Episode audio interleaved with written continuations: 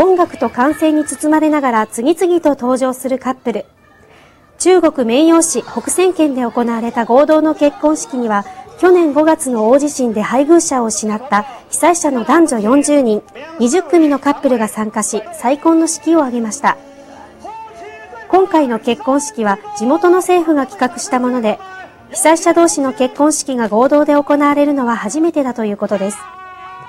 色鮮やかな民族衣装を身にまとったカップルは、さんじゅっぷんかんの結婚式の後、大地震で様々な方面から援助を受けたことに感謝の意を込めて植林を行いました。